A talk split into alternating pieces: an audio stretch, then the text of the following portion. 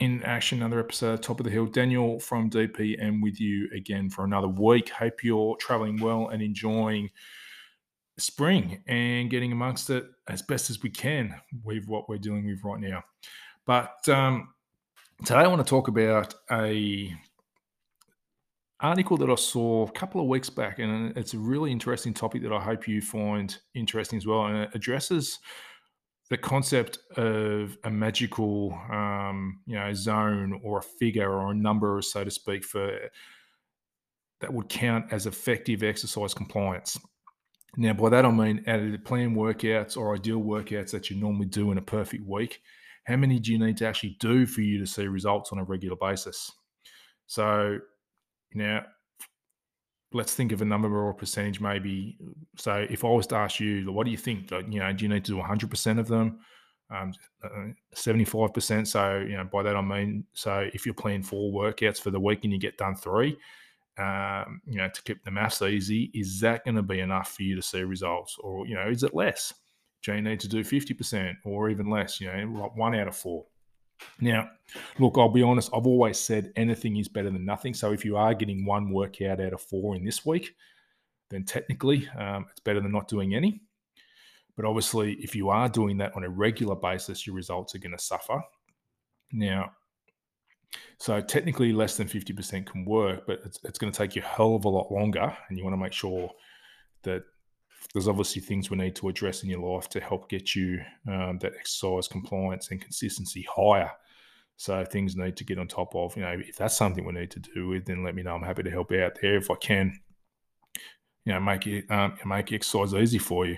But um, there's something I read the other week, like I mentioned. The number actually isn't as high now. This was a study. It was done by a company called Precision Nutrition. Um, you know, people in the fitness industry, um, a lot of people are familiar with their work, but they um, did a study out of a thousand of their nutrition clients they surveyed, and they found that you need between 50 to 79% exercise compliance is all you need for it to make a difference. Um, the difference between half-assing it and not getting results uh, to actually seeing results.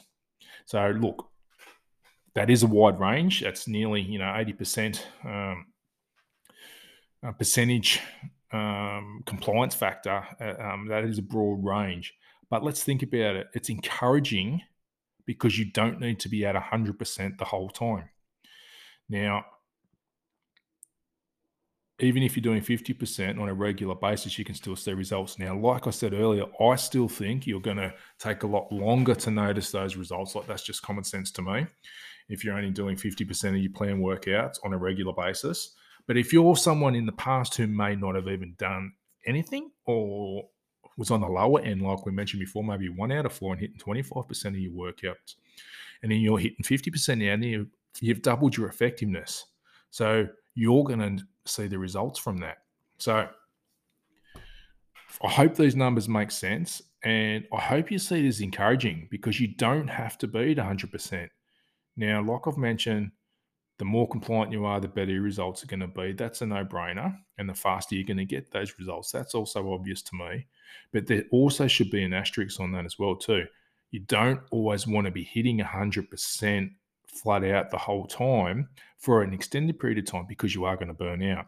Now, that might mean you're going to get an overuse injury or more likely to have an overuse injury because you're not letting your body recover. Um, it also means, like, depending on your personality, if you're the type of person that needs to go 100% all the time, if it's all or nothing, if you're going bang, bang, bang, bang, bang, you have a bad day and you just say stuff that you fall off the wagon, you go home, you drink a bottle of wine, you eat a bag of chips and a family sized block of chocolate, and then say stuff it's not worth it. You don't get up the next morning and then the next day where you go, well, I didn't work out yesterday, and that becomes another day. That becomes a vicious cycle and repeat um, that I've seen happen to multiple people over the years too. So you don't want to always be on 100% of the time. Listen to your body, and hopefully, you can see that by doing something and somewhere in that percentage range, I'd aim for about 75% ideally if you can. If you're hitting that topper end of that 50 to 79%, you're going to be on fire, you're going to be flying. Listen to your body. So if you're not feeling it, maybe instead of a workout that day, go for a walk, um, go for a ride on a bike, go for a swim, do something productive that's going to help you in the headspace that you're in at that time. Um, I know for my body, I've had so many injuries over the years from overuse, from playing football back in the day, or even just from holding focus pads for boxing that I can't do anymore. Um, so I need to be smart when my elbows start to flare up. I know I need to be smart with what I do. So there's a workout that I might have planned for that particular day. I'll go for the walk instead and listen to the body.